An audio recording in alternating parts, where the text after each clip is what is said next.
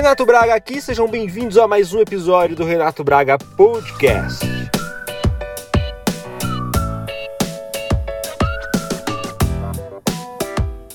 Bom, pessoal, eu converso hoje com o Marco Antônio Duarte de Souza. E aí, Marco, tudo bem? Tudo bem, saudações. Cara, primeiramente eu gostaria de agradecer pela oportunidade da gente estar tá trocando ideia, batendo esse papo aí. Eu tenho certeza de que as pessoas vão gostar bastante do que você tem a dizer. Não, eu que agradeço a oportunidade, né? E dentro do, do, do que a nossa unidade faz, né?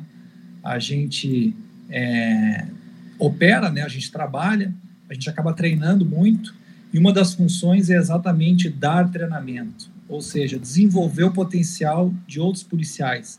Então é sempre um prazer passar uma mensagem que contribua né, para quem estiver ouvindo, porque é, a gente acha né, que o, o, o, exemplo positivo né, ele pode sempre servir né, para alguém que está numa encruzilhada, que está querendo um caminho melhor. Excelente, é esse caminho mesmo. Só para a gente começar o nosso papo, você poderia resumidamente falar um pouco sobre você? Quem é o Marco hoje? Eu sou o diretor do Grupamento de Operações Especiais né, do Rio Grande do Sul, da Polícia Civil do Rio Grande do Sul. É, eu sou o líder do grupo tático da CORE, né? O grupamento ele está dentro da CORE, que é a Coordenadoria de Recursos Especiais, tá? Eu sou delegado de polícia de carreira, né? Eu já estou no último estágio da carreira aqui no estado do Rio Grande do Sul, que é a quarta classe, né? Que é a classe especial em outros em outros estados, né? E trabalho aqui com as questões de operações especiais, bem como investigações que sejam sensíveis no estado, né? Então a gente aqui nós temos algumas investigações que tratam é, de autoridades ameaçadas, nós temos inquéritos policiais que tratam de policiais ameaçados. A gente, quando deu a pandemia, né, a gente foi muito demandado para fiscalizar as medidas sanitárias, né? Então isso é o que a gente faz uh, aqui na Core, né? Paralelamente, né? É, eu estou sempre buscando uma, uma, uma instrução nova, né? Tenho alguns cursos no exterior, é, graças a Deus, por conta da minha atribuição, eu acabei sendo convidado para algumas forças policiais é, no exterior. Né? Eu sou formado na Academia Nacional do FBI, né? Tenho também curso na África. É em quântico? Sim, quântico, exatamente. Ah, né? Eu fiz a academia de eu fiz academia de quântico. Eu fiz em 2018, me formei na academia em 2018, né? Eu também sou formado em, em Bodyguard Security com o, o Departamento de Segurança Diplomática é, dos Estados Unidos também, né? Então, que é o DSS também. É, passei um tempo em El Salvador, né? sou formado em sobrevivência policial também no Uruguai. Então, é uma questão que eu, que eu considero que faz parte da minha carreira, né? Eu espero me aposentar estudando, né? Acho que o momento que a gente para de tentar é, buscar algum tipo de atualização, é o momento que a gente está ficando defasado enquanto profissional. Né? Então, eu também sou coordenador da disciplina de técnicas de operações policiais da Academia de Polícia, de Polícia Civil aqui, né? Então, eu coordeno é, as disciplinas para tentar passar para os novos policiais e para os colegas aquilo que a gente acaba buscando é, no exterior e também nacionalmente, né? Eu me formei agora em 2019 na Academia Nacional de Polícia, uh, que foi em Brasília, né, uma tentativa de padronização dos procedimentos é, nacionais. Né, então, levo muito a sério essa questão de me colocar sempre na situação de aluno. Né, eu gosto de me colocar na situação de aluno, por mais que a gente tenha é, uma atribuição que realmente tira um pouco do tempo da gente, né? Fica bastante complicado, né? E a gente tem que prestar atenção na família também, né? A gente um erro crasso do policial que trabalha na linha de frente é esquecer um pouco a questão familiar, né? Ou seja, a gente leva a sério a questão de servir e proteger e acaba a gente não servindo e protegendo a própria família, né? A gente acaba Sim. servindo e protegendo muitos terceiros e esquecendo da família. Então, mas mesmo assim eu tento me colocar na posição de aluno, né? Sempre que posso, né? Se alguém quer me ensinar alguma coisa sobre qualquer tema, eu sigo o projeto divino, né? Eu tenho duas orelhas e uma boca para escutar mais do que falar. Então eu, eu tento sempre ser aluno nesse sentido, né? E fora da polícia eu tenho esse hobby, né? Que é escrever romance, que hoje eu estou aí numa fase de romance medieval, né? Enfim. Que legal, cara. Que legal. A maioria, para que não dizer todas as pessoas que eu entrevistei, tem essa mesma visão que você de é, de estudar sempre, de estar sempre se atualizando, sempre buscando um degrau acima no quesito conhecer mais, tá? Seja na área que você atua ou em outras áreas, ampliar o teu conhecimento. Isso é algo que realmente é, é muito interessante nas pessoas e, e eu aprendo também com isso. É um dos objetivos do podcast, não é só transmitir esse conhecimento para todos, mas eu também me colocar nessa situação como aluno né, e aprender com, com as pessoas que, que eu entrevisto. Isso tem acontecido bastante. É, Marco, é. só para a gente é, começar a trilhar um pouquinho aí a tua área, né? Você começou fazendo faculdade de Direito? Isso, né? Eu, eu fui, por incrível que pareça, eu fui jogador de basquete, né? Tive uma, uma, uma breve carreira é, no basquete profissional, né? Eu, em 97, eu cheguei a armar eu fui armador do Corinthians Paulista, né? Até o, um dos jogadores do time era o Oscar Schmidt, né? Legal. Então, eu, eu armei o time do Mão Santa, até a gente foi vice-campeão da Sul-Americana aquele ano, né? E, e, ficamos em terceiro no brasileiro na época. E aí eu, eu sempre quis fazer direito, né? Porque o pessoal do esporte, né? Eu tenho meus colegas até hoje, da época que eu jogava, o pessoal acaba indo para a área da educação física, teve gente que foi para fisioterapia, mas eu sempre quis fazer direito né? E aí eu fui contratado pela Ubra, é, teve um time na época muito forte aqui é, no Rio Grande do Sul, e na época o, técnico, que foi um técnico até que foi campeão dos Jogos Pan-Americanos de 87, o José Medalha, ele sabia que eu era gaúcho, fez um contato comigo para eu retornar para minha terra, armar o time da Ubra, e aquela oportunidade ali, a Ubra é, também dava bolsa de estudos para quem passasse no vestibular. Nós tínhamos que fazer o vestibular, né? Mas quem era contratado pelo time, eles davam uma bolsa substancial, além do salário que a gente ganhava, para estudar. E eu fui um dos que fiz vestibular e comecei a fazer direito enquanto era jogador, né? Uh, muito difícil, né? Realmente é, treinando ali, né? No meio profissional era treino todo momento, a gente ficava muito cansado mas toquei a faculdade na Ubra durante um tempo, até que eu saí da equipe da Ubra e continuei né, a faculdade de Direito na PUC. E aí vinha me formar na PUC depois, consegui me formar é, na PUC, e, e aí por questões particulares, né, eu fui é, migrando da questão do esporte para a questão já do direito, né, é, pensando em concurso público, enfim, né? Até porque a vida no, no esporte amador no Brasil é bastante complicada, né? Não é, é, não é uma vida de glamour como é no, no futebol, por exemplo. Né? E aí eu uhum. fui migrando para essa questão de concurso público mesmo. Ah, legal. E na época você não pensava ainda em atuar nessa área, de, área que você atua hoje, de segurança?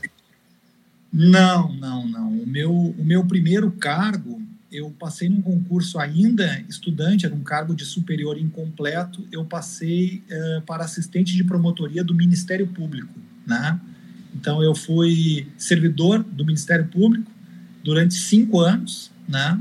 É, até essa trajetória minha começou como estagiário no Tribunal de Justiça, né? Eu tive um chefe que foi excelente, que foi quase um, um, um coaching, né? Que, que me botou no caminho do estudo, né?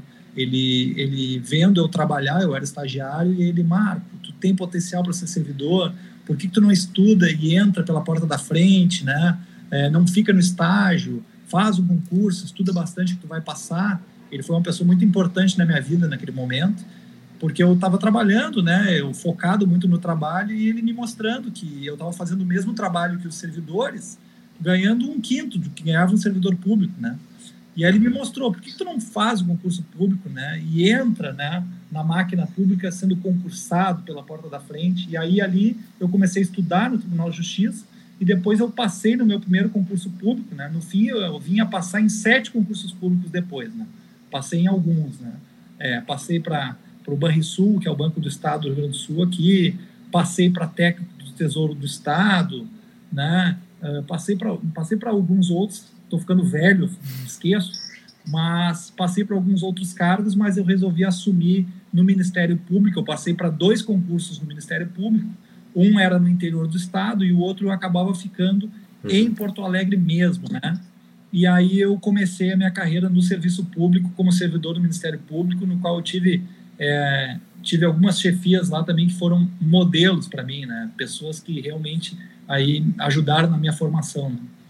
Que legal, cara. E a partir de que momento você começou a atuar diretamente como, como policial, como servidor ali na rua?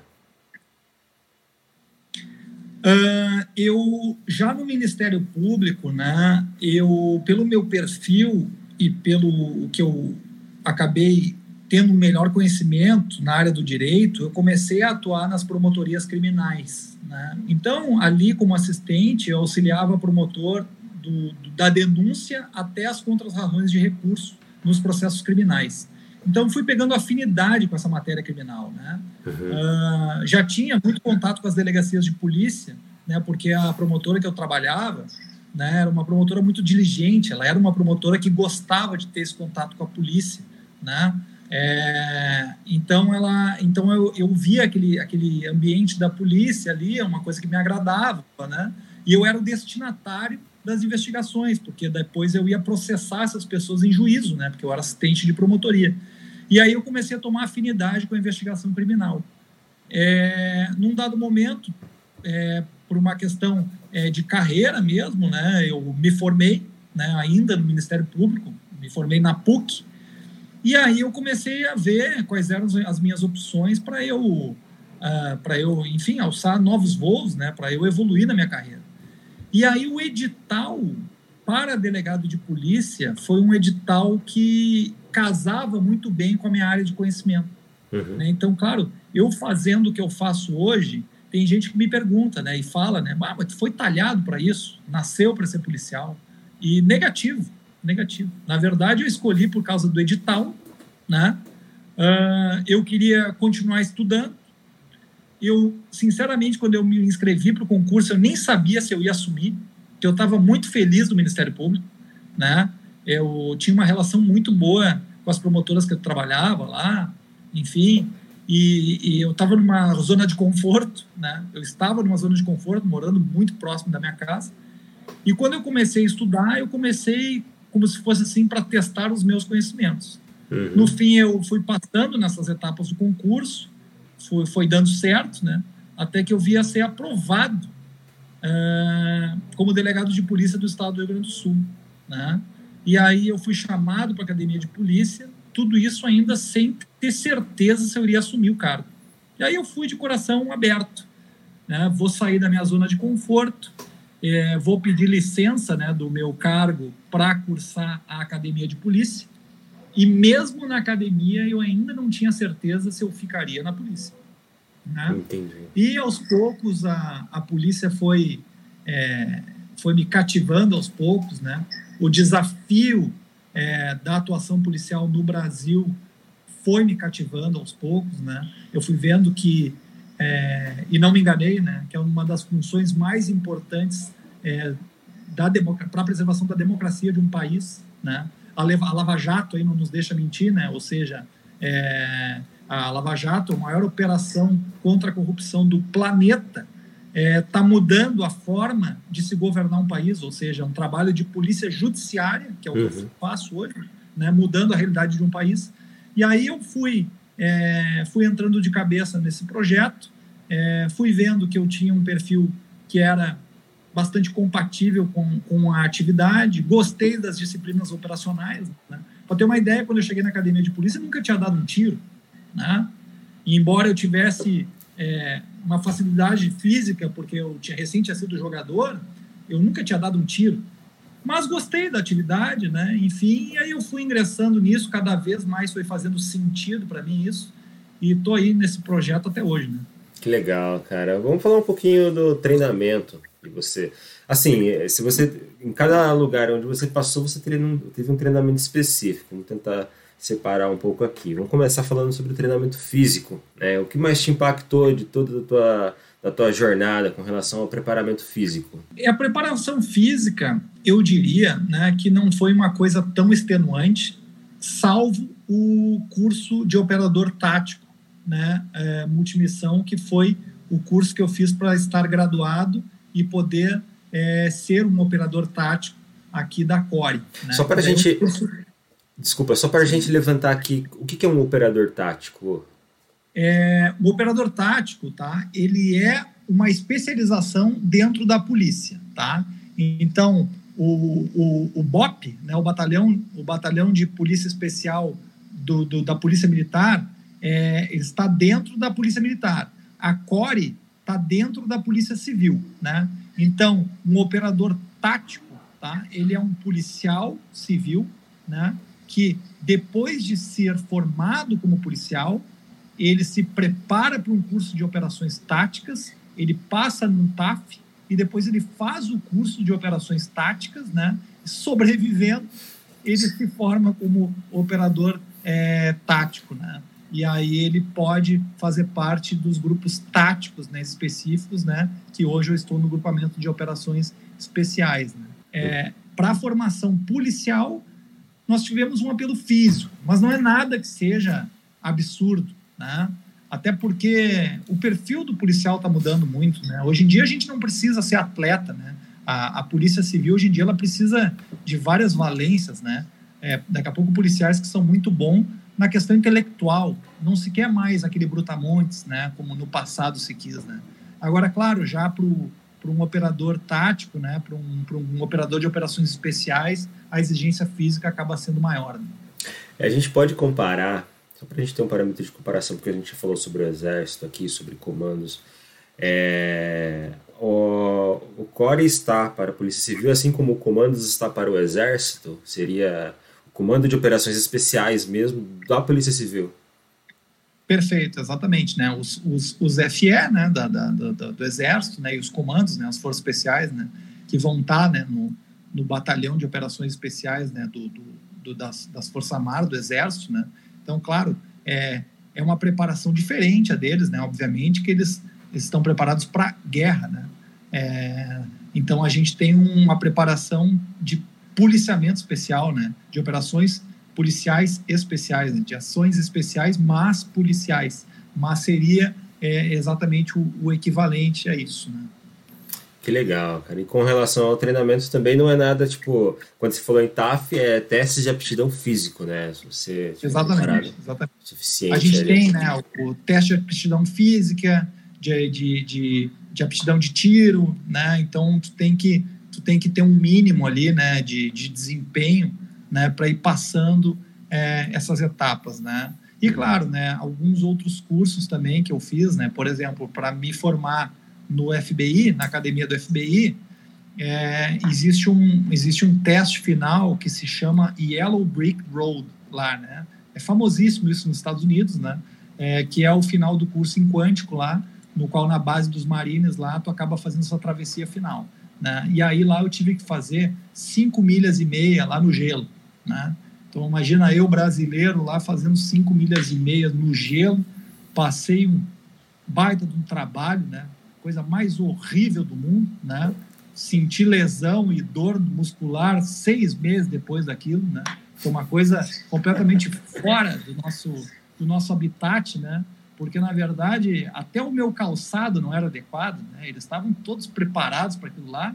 Eu estou acostumado a correr na praia, sou brasileiro, corro ali em Cidreira, em Tramandaí, Rio de Janeiro, me botaram no gelo, né? Então, é, realmente foi uma questão que daí eu tive que passar por 10 desafios, quando eu passei por esses 10 desafios, eu me habilitei para Yellow Brick Road e aí consegui sobreviver a Yellow Brick Road, que é uma corrida na base dos Marines em Quântico, com gelo, tive que subir corda, montanha no gelo e fiz o percurso inteiro, que também foi um, momento bastante, bastante extenuante. Né? Tá, voando alto aí, qual seria a média, quais seriam alguns desses 10 desafios que você passou? É, eles dão nomes né, para o, o, os desafios. Né? Aí tem o desafio que é o pulo do leão, né?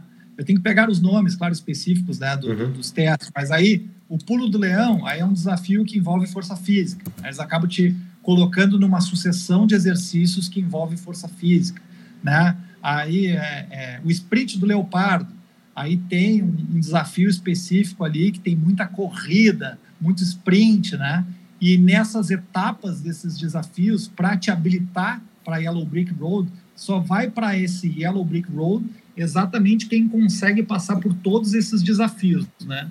Então, cada desafio desse tu vai te habilitando para fazer a Yellow Brick Road, né? Então, fui passando por esses desafios, desafio de força, de velocidade, é, de resistência, e aí no final tu faz essa Yellow Brick que na verdade congrega tudo isso, né? Como é uma pista de obstáculos das Forças Armadas Americanas, tu passa por tudo, né? Aí tu é, aí é uma é uma é uma pista que na verdade não tem tempo. Se tu conseguir acabar ela, tu sobrevive e tu recebe o tijolo amarelo, né? Que é um tijolo amarelo que é um troféu que tu leva para casa. Que legal, cara. E teve muita desistência nesse curso? Alguma coisa, né? Sempre tem alguma, sempre tem alguma desistência, né? É, mesmo teve gente que conseguiu fazer as etapas, mas durante os obstáculos quebrou pé, né? Despencou e quebrou pé, torção uhum. de joelho, né? Também teve, né? Então eu, eu na verdade eu, eu até acho que fiz a estratégia correta, né? Eu como brasileiro que sou e eu respeitei o ambiente, né? Eu fui o mais devagar possível, né? Olhando bem aonde eu pisava, respeitando os obstáculos, né? Não tentando ficar entre os primeiros porque eu sabia que eu estava fora do meu habitat. Né? Até o ar para respirar é, no meio do gelo me dificultava bastante. Né? Claro que eu tive uma preparação antes também, que eu fiz um hike em Manhattan antes também, dentro do FBI, no qual também eram uh, nove milhas e meia uh, na ilha de Manhattan, né, também. Indo, mais ou menos, eles chamam de, de street hiking, né, que é que é indo também em muitas questões que cansam no meio daquelas daqueles prédios em Manhattan, né? Então também estava frio, isso me ajudou a, a preparar um pouco o meu corpo para o frio. Mas lá no meio das árvores, lá na, da, dos elevados, lá em Quântico, realmente ficava difícil até de respirar às vezes, né? Então eu fiz bem devagar, bem pausado, respeitando o habitat que não era meu, né? Então acho que isso aí foi um fator é, relevante, né, para eu ter conseguido completar essa prova. Né? Que legal, cara. Eu vejo que é, os maiores desafios estão aí do FBI ou fora do país, né? Tem, tem algum algo que te desafiou dentro do treinamento aqui dentro do Brasil, fisicamente falando? Sim, é. O curso de operador tático aqui da CORE do Rio Grande do Sul, né? É, foi, foi um curso bastante desafiador, né? É, até porque é, é um curso que ele, que ele é feito é, para selecionar aquele que sobrevive, né? Então, ele é um curso feito exatamente para tirar o policial da zona de conforto, né? Para ele sentir o desconforto realmente da atividade. Então, é, a gente ali, a gente também é testado nas armas não letais, né? Isso é uma parte importante, porque para tu usares uma arma não letal no suspeito, tu também tem que sentir o efeito dela até para tu não passar da medida. Né? Você tomou Por choque, exemplo, eu hoje, spray. eu hoje, sim, taser, choque, né? Gás, é, esse tipo de coisa, né?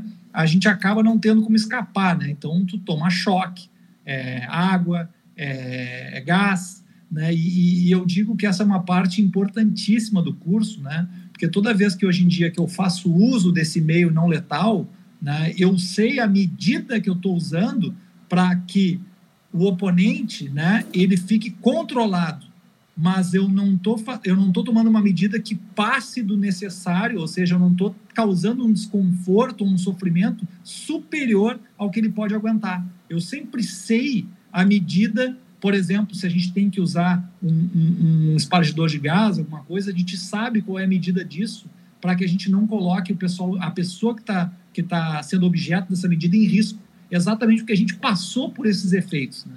Então, realmente, é, é um curso doído, né? vamos dizer assim, que dói bastante, né? mas é recompensador quando a gente consegue uh, acabar ele. Né? Eu acredito que tenha sido o maior desafio mesmo né, dentro né, da, da, da Polícia Nacional, por enquanto, por enquanto, né, que eu pretendo me colocar à disposição de outros, né, por enquanto esse. Que legal, cara, legal. É, eu, eu, quando eu passei assim, meu pior momento foi o ralo da boina no exército, quando eu tinha 19 anos.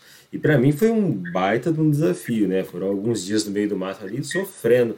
E, e o, o que eu senti quando eu estava fazendo a marcha, voltando, e, e, tinha a banda tocando o hino e chegando. Cara, é uma emoção incrível. É uma sensação de, que, de completude tamanha que você não consegue descrever, né? Acho que é isso mais ou menos que você sente quando você sai de um, de um treinamento desse, né? De conquista, né? De, de, de dever cumprido, né? De que, na verdade, tu te transformou em algo, né? Melhor do que quando tu entrou né? Que é isso, né? O muro da, da pessoa que a gente está construindo, a gente vai botando os tijolinhos, né? E aí esse muro vai ficar bonito ou feio conforme o tijolinho que a gente botar, né? E é importante né, a gente sair da zona de conforto, com certeza. Exato, exato. Agora falando um pouquinho mais sobre a capacitação mental. Uh, tomando por base as minhas experiências no Exército, eles trabalharam na minha mente de uma maneira assim que eu nunca fui trabalhado né, fora do exército.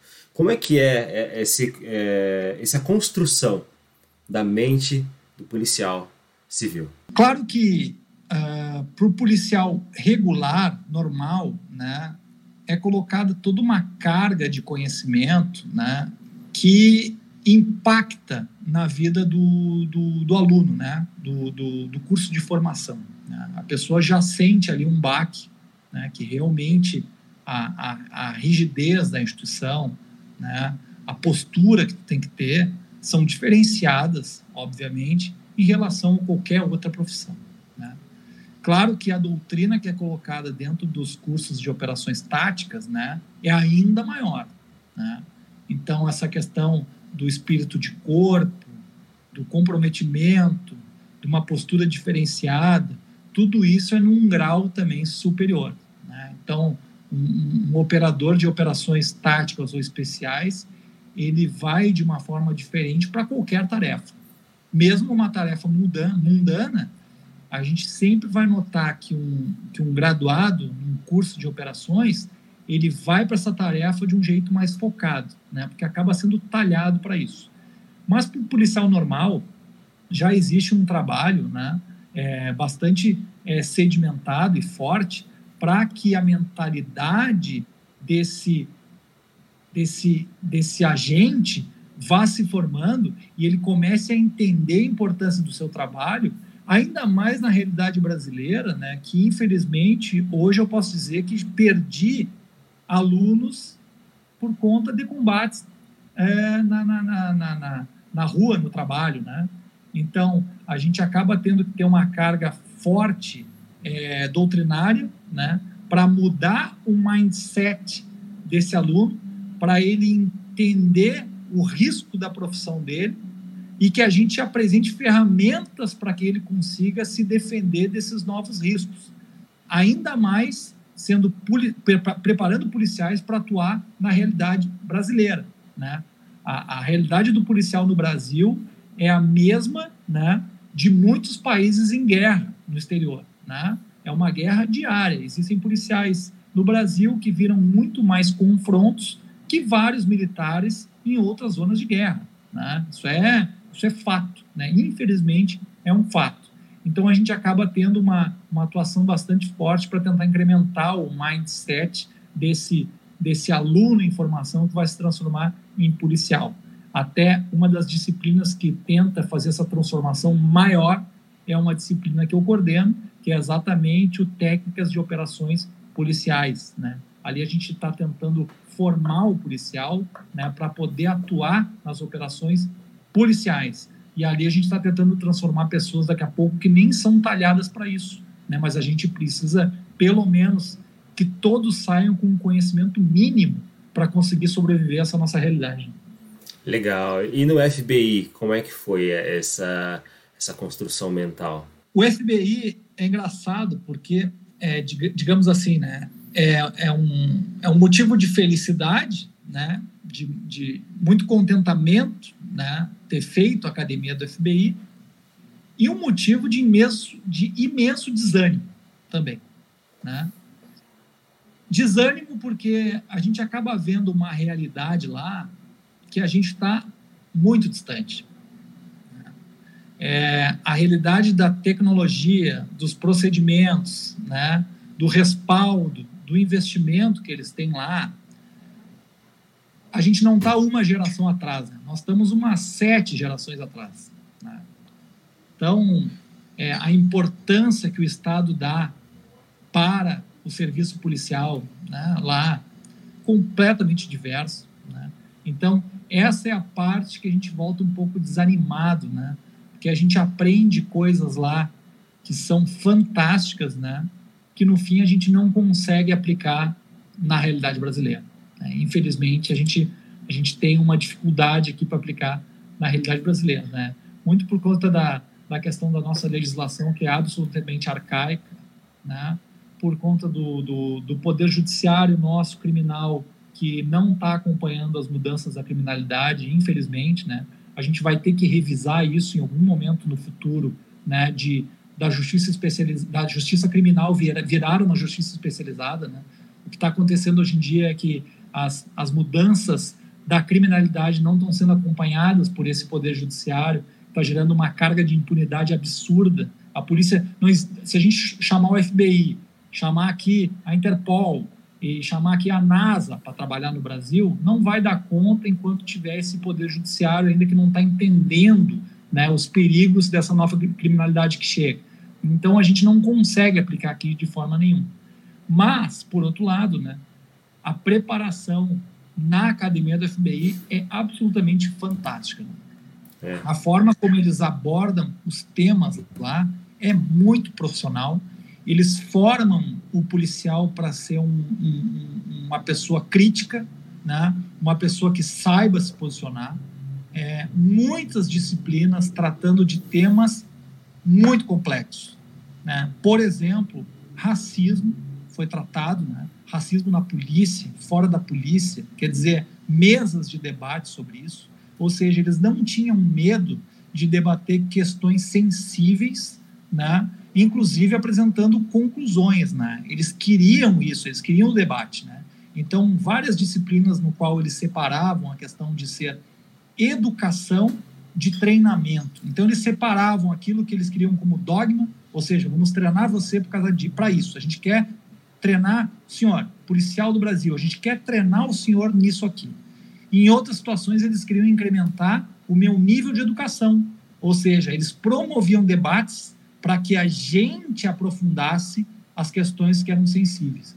Então, assim, fantástico, né? É uma forma de, de formar um policial absolutamente é, engajado é, com a sociedade, um policial que compreende os problemas da sociedade, né? E um policial muito mais preparado, né? Para se aproximar da comunidade dos problemas da comunidade. Né? Então, realmente, eles têm toda uma preocupação na legitimidade policial, não só na atuação policial. Mas eles não conseguem conceber uma polícia que, que, que entra em confronto a todo momento e não se aproxima do, do, do, da, da, da, comunidade. Né? Eles também se preocupam com isso, com essa imagem da polícia. Então, é uma forma de abordagem absolutamente diversa, né? Porque traz uma modernidade aí que a gente nem está preparado para isso ainda. Que interessante, cara. Que interessante. E Quântico, ela é uma academia aberta para pessoas de fora, inclusive civis? Ou, ou tem todo um trâmite de da, das duas partes ali entrarem num, num consenso e levar o profissional para lá? Uh, a academia do FBI é uma academia que, que efetua diversos cursos, né? Tanto que, quando eu fiz a Academia Nacional do FBI, outros cursos específicos estavam sendo ministrados lá. É, então, existem vários cursos. Os dois grandes cursos que existem lá é a Academia Nacional do FBI, que é voltada para policiais né, dos Estados Unidos ou policiais é, convidados de outras forças amigas né, uh, de países, né, de outros países, tá? E o curso de formação dos agentes do FBI. Né? Então, são os dois cursos que são os maiores lá, é, que existem na academia do FBI. Mas claro que existe toda uma outra gama de cursos específicos que eles dão lá, né? Que daí são provocados de outras formas esses cursos, né? No meu caso especificamente, eu, eu fiz a minha inscrição na Academia do FBI, depois de ter sido sondado né, para participar lá, eles me sondaram que eu teria um perfil é, que eles gostariam de ter na academia deles, por conta dos trabalhos que eu vinha desenvolvendo, né? E depois que eles me sondaram, eu fiz essa, essa inscrição, até porque a gente tem que fazer uma proficiência em inglês, né? Não existe tradução, a gente acaba tendo que, que ser aprovado né, no inglês para conseguir ir. E aí eles fizeram esse, esse convite formal é, para eu participar da academia do FBI. Né? Mas, claro, como eu disse, existem outros tipos de cursos, diversos tipos de curso lá, né? Certamente existem outras formas né, dos alunos serem selecionados. Legal, muito legal. Ah, antes da gente falar sobre as operações em si, o funcionamento e tudo mais, eu queria falar sobre um ponto com relação à parte de inteligência. Não sei se é algo que você estudou é, dentre os teus cursos, entrevistar alguém para retirar informações, o fato de você é, fazer uma pesquisa ou, ou algo relacionado ao, ao teu alvo, ou a pessoa em que você vai que você vai atuar lá. Tem, tem isso? Existe isso? Existem técnicas, né, de entrevista e interrogatório, né? Claro que são técnicas que a gente acaba não abordando, né, enfim, porque são questões de conhecimentos sensíveis, né? Mas essas técnicas de entrevista e interrogatório, é, nada, nada mais são do que técnicas que buscam que a pessoa entenda que tem que falar a verdade. Né? Então, o que eu posso, o que eu posso assegurar é que não existe fórmula mágica, uhum. né? E a gente descubra por conta de um sinal de que está mentindo. Não, né? Tudo é uma questão de, de, de, de paradigma, de suspeitas, de, de indícios, né? Mas todos mecanismos né, que tentam né, fomentar que surja a verdade. Né? Então, o que eu posso assegurar sobre esse tema né, é que não existe ali uma caixinha mágica, algo que nos dê 100% de certeza de que acontece uma mentira, uma verdade, algum tipo de questionamento. Mas para saber se o policial ou se, se existe algum treinamento específico pro, pro policial nesse sentido, quando vai abordar alguém, quando ele vai ali perguntar algo, extrair alguma informação. O policial regular não, né? Ah, não é uma coisa que seja ah, já do currículo básico do policial, né? pelo menos aqui na, na, na, na Polícia Civil, né? Claro né, que existem né, cursos específicos né, de entrevista e interrogatório. Tá? É, eu fiz alguns já, né, mas mais ou menos nessa linha, né, é, é, que, nessa linha que eu, já, que eu já falei, né, que vão te dar algum tipo de norte, né, vão te dar algum indício, né, mas, mas são ferramentas que a gente se utiliza melhor para que a pessoa mesmo queira falar a verdade, né, não que a gente vá detectar alguma coisa assim, até porque existe uma controvérsia bastante forte em cima do detector de mentiras, né? Esse aparelho, esse poly, o polygraph, que é difundido, usado de forma difundida nos Estados Unidos, né? Que é um aparelho importante para extrair confissão lá, não é tão difundido aqui no Brasil. Né? Aqui no Brasil a gente respeita muito mais a questão do interrogatório, até se a pessoa quiser mentir pode, né? Aqui a gente não tem essa questão do acusado é, mentir e ser responsabilizado por isso. É um direito dele mentir. Né? Então, o nosso sistema é um pouco diferente nessas questões. Né? A gente acaba tendo que buscar outros meios de prova. Agora mesmo eu estou com um caso onde houve uma, onde houve uma falsa comunicação de crime. Né? A gente chegou num dado momento que quem fez a falsa comunicação admitiu que fez a falsa comunicação e mesmo assim eu estou buscando outras provas porque a confissão dele no nosso sistema não basta. Né? Então, eu tenho que ter a confissão dele e alguma outra prova. Né? Então, para a gente ver como o depoimento não tem essa carga de importância que o sistema americano tem. Né? Legal. É, eu cheguei até a fazer um episódio específico falando só sobre o polígrafo é, e seus recursos. Legal. Agora, o último assunto que eu queria abordar contigo é mais a questão do operacional. Como é que funciona o operacional do Core hoje? Chega algo na sua mesa, você estuda aquilo e vai com uma equipe para lá, tipo, eu tô fazendo uma comparação bem grossa com relação aos às séries que a gente assiste, tá? Como é que é isso? Como é que é a verdade hoje? É, nós nós somos um setor, né, uh, que trabalhamos em alvos sensíveis, né? O nosso o nosso grupo aqui é especializado em combate aproximado, né, e entrada em residências, né? Então, por vezes, as delegacias de polícia que promovem as investigações, elas não têm as condições necessárias de efetuar entrada num local de risco, né? algum local onde hajam criminosos, algum local onde o risco de confronto ele é alto, né? e precisa se entrar lá para coletar uma prova para prender um suspeito ou uma cautelar diversa. Então, nesses casos, as delegacias, né, uh, os, os outros órgãos policiais acabam demandando a CORE né, para que a gente faça o ingresso nesse local, a entrada nesse local, né, ou seja, a gente vai é, esterilizar esse local, tornar esse local seguro, né, para que as equipes de investigação possam fazer o seu trabalho. Né? Então, um grande resumo da nossa atividade é esse: né? a gente trabalha para salvaguardar a incolumidade física dos policiais uh, da força. Né? Então, assim, a gente faz o trabalho, deixa o ambiente seguro né, e depois dá o ok então a gente passa o ok para o chefe da equipe de investigação que está a cargo, que demandou o nosso serviço, para que ele possa entrar em determinado ambiente para coletar suas provas. Né? Legal. E essa ação é realizada com todo aquele fardamento, aquele material? É, a gente faz um, um estudo né, do que vai ser melhor do ambiente e a gente acaba optando né, pela, pela, pela, pela, pela vestimenta, pelo equipamento que vai nos dar uma, uma vantagem operacional melhor. Né? Agora, o último ponto, antes de nós finalizarmos, eu queria falar um pouco da, do teu livro. Cara, como é que veio essa inspiração? Diante, assim, é bem o oposto do seu dia a dia, basicamente, né? Assim, eu não conheço a sua vida pessoal, é claro, mas é bem o oposto do que você trabalha. Como é que veio essa inspiração de, de escrever um romance? É quase como uma fuga, né? É uma terapia é, para mim, né? Eu tratar desse assunto, falar sobre esse assunto, que gosto bastante, né? E também escrever. Né? O que aconteceu é que eu comecei escrevendo, é, compilando várias coisas que eu achava interessante. Né? Uhum. E comecei fazendo exercícios de universos paralelos em obras que já eram famosas, filmes que já eram famosos. Né?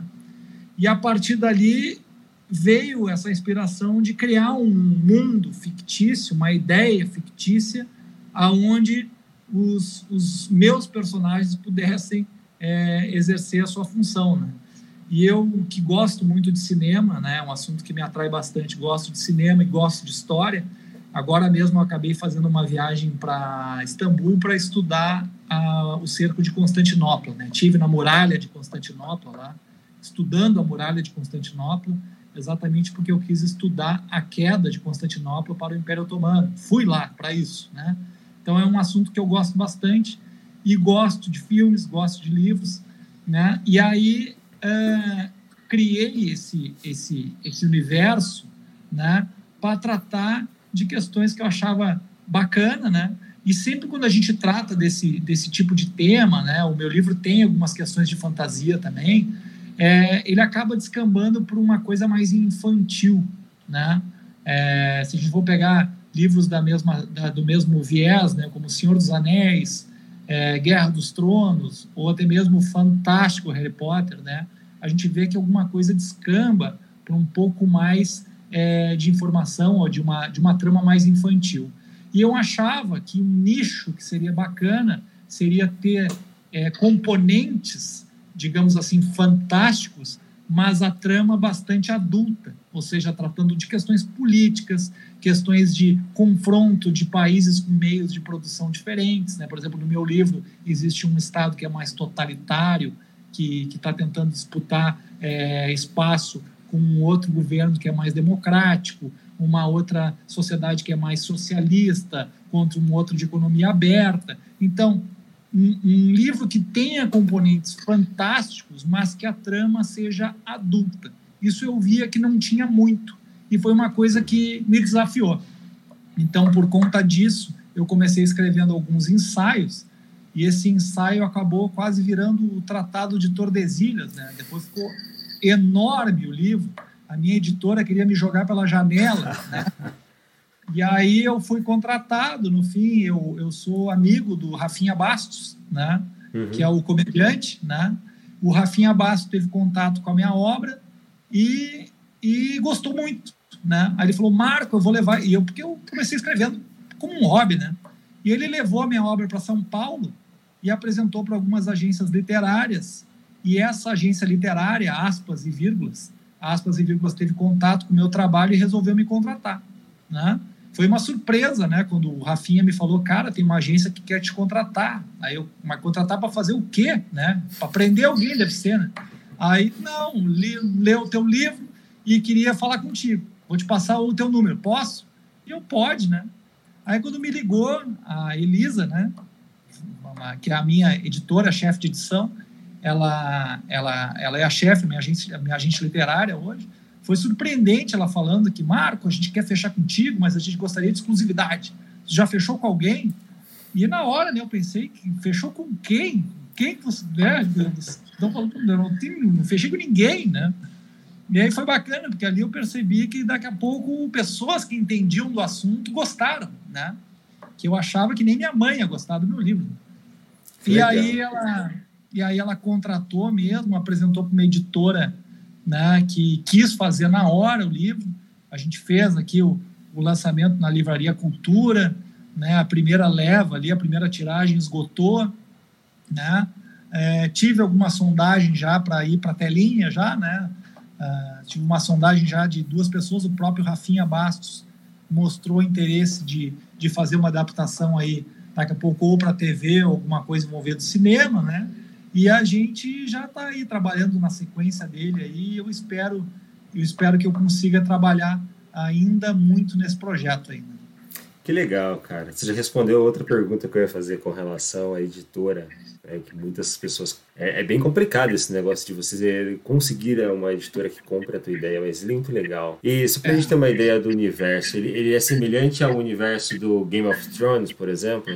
Ele é ambientado numa época medieval, tá? embora não seja medieval, né? não é um livro histórico medieval, uhum. mas ele é ambientado, né? digamos assim, na linha de tempo da humanidade ali, a tecnologia estaria mais ou menos naquele ambiente medieval, mas ele é num ambiente ficto, tá? Ele é num ambiente ficto, e me atrevo a dizer que, embora ele seja ambientado no ambiente ficto, né, seja, tenha esse apelo medieval, a trama é mais adulta. Né?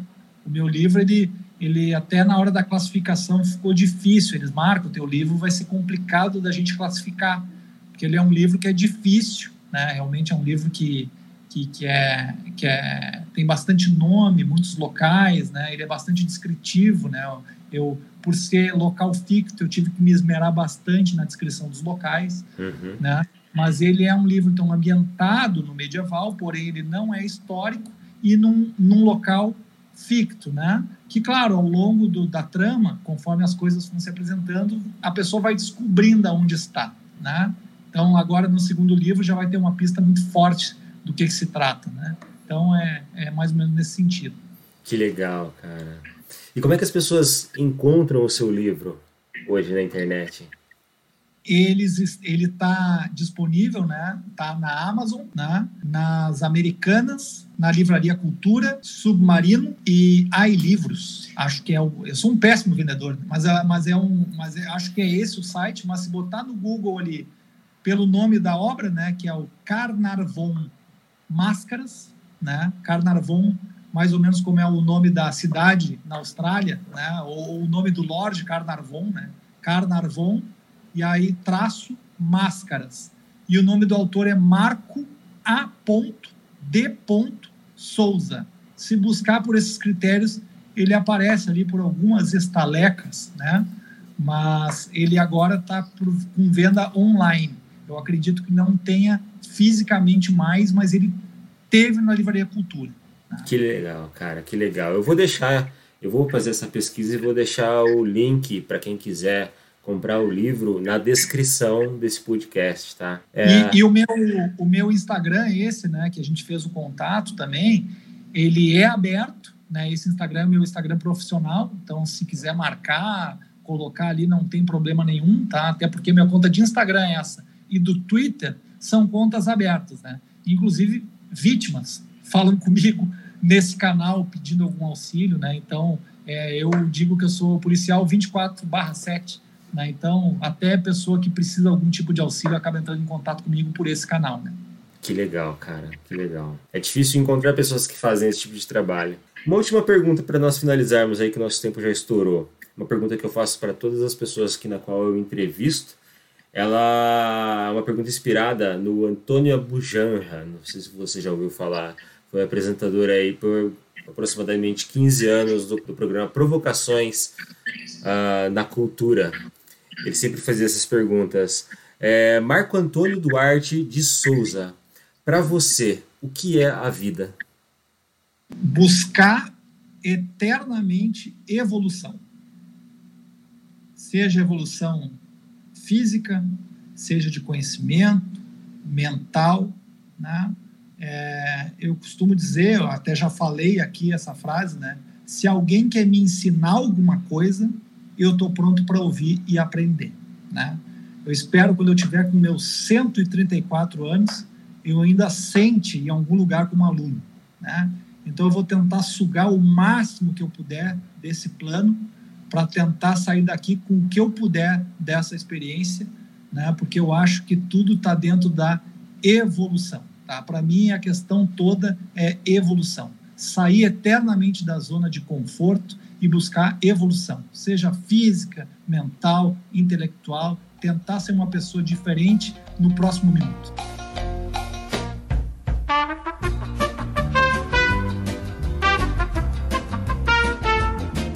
Bom, pessoal, conversei com o Marco Antônio Duarte de Souza. Marco, muito obrigado pelo seu tempo, muito obrigado por compartilhar as tuas experiências aqui conosco. Eu que agradeço, tá? É um prazer para mim, porque eu acredito muito na questão de ser servidor público, né?